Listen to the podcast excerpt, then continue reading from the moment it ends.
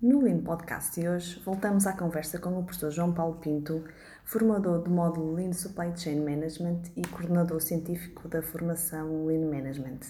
Obrigada, professor João Paulo, por eh, estar aqui presente hoje. Muito obrigado. Um, por que frequentar este módulo?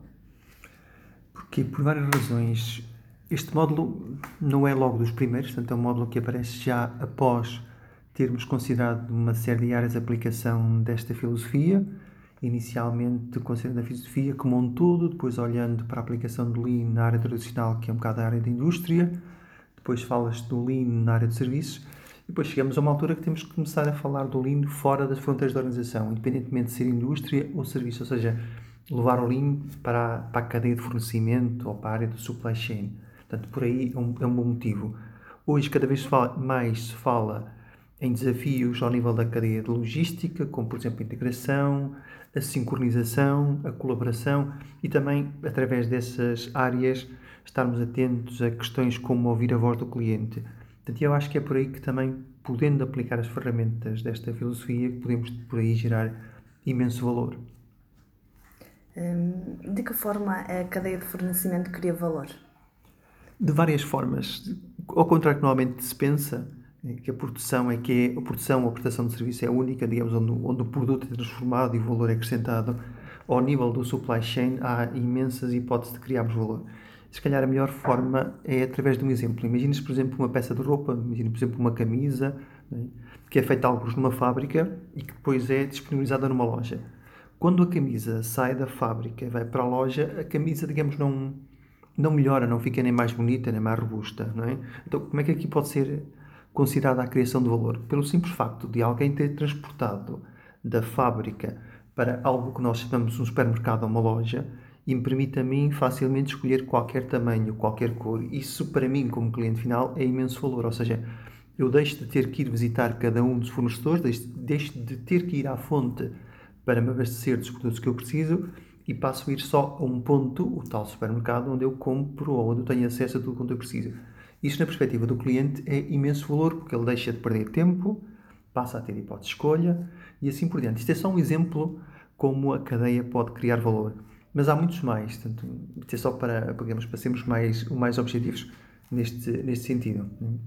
Há outro aspecto também importante que justifica esta ideia de, de criar valor, que é o seguinte: se pensarmos bem, portanto, voltando ao exemplo da, da camisa, o preço que nós pagamos na, digamos, na loja por, por aquela camisa, esse preço não, não é resultado daquela última etapa, ou seja, da colocação da, da camisa na loja. Ou seja, o preço, bem como o tempo que a camisa demorou a chegar àquela loja, é consequência de todas as etapas anteriores. Portanto, desde a concepção da camisa, à, digamos, à produção do tecido e assim por diante.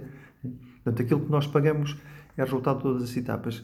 Se hoje uma organização quer ser competitiva, competitiva a nível global e a competitividade passa por reduzir preço e reduzir também o tempo, é óbvio que eu não vou só atuar na última etapa, nem muito menos só na parte da produção, ou seja, todas as etapas estão associadas à cadeia de fornecimento, todas sem exceção, portanto, não só a produção, mas o transporte, manuseamento, armazenamento e assim por diante, todas elas têm que ser envolvidas.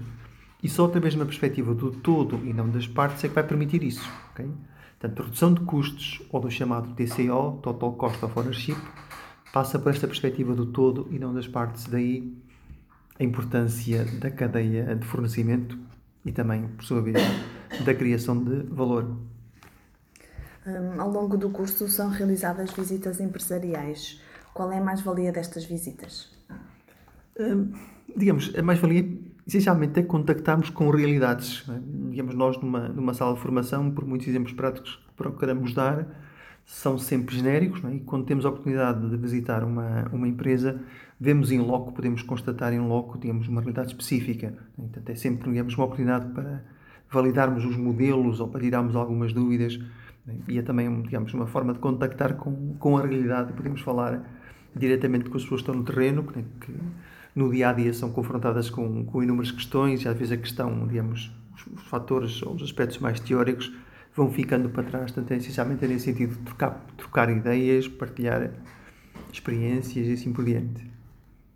Um, o livro Pensamento Lean, que é o manual de apoio ao curso, é o livro de referência em Lean escrito em português e faz este ano 10 anos.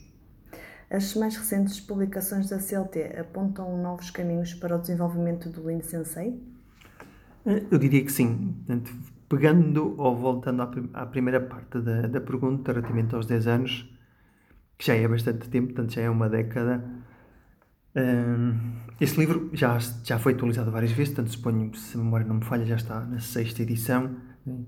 Achamos nós, esperemos não estar muito enganados, continua a ser uma, uma referência nesta área, mas de facto, estando atentos como estamos quanto à evolução daquilo que nós chamamos um Lean Sensei, é preciso, digamos, complementar a formação com outras áreas.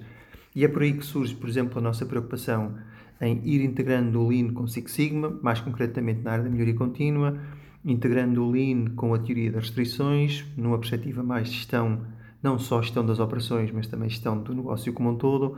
E ultimamente começámos a integrar o. E esse é um livro recente que nós publicámos ainda, eh, digamos, há pouco mais de um mês, o caso concreto do Scrum ou dos métodos ágeis para a gestão de projetos. Portanto, fazendo referência a este último livro do Scrum e também ao livro, ao booklet de estudo de trabalho, estes dois em particular suportam, digamos, uma perspectiva diferente que começamos a ter daquilo que nós chamamos de um Lean Sensei. O Scrum, mais concretamente, para reforçar a área da agilidade. Nós, o, nosso, digamos, o nosso slogan já há alguns anos é pensar Lean e ser ágil, portanto é daqui que entra a componente dos métodos ágeis.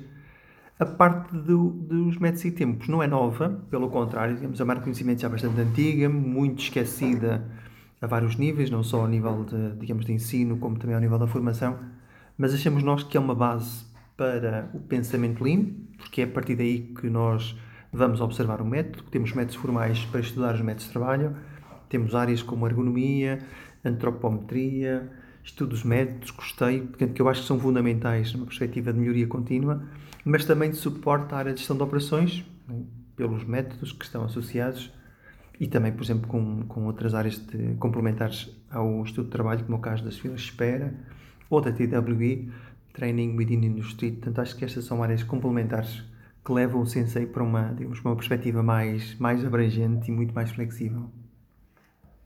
Muito bem, muito obrigada, professor João Paulo, pela sua partilha Obrigado. neste módulo e até breve.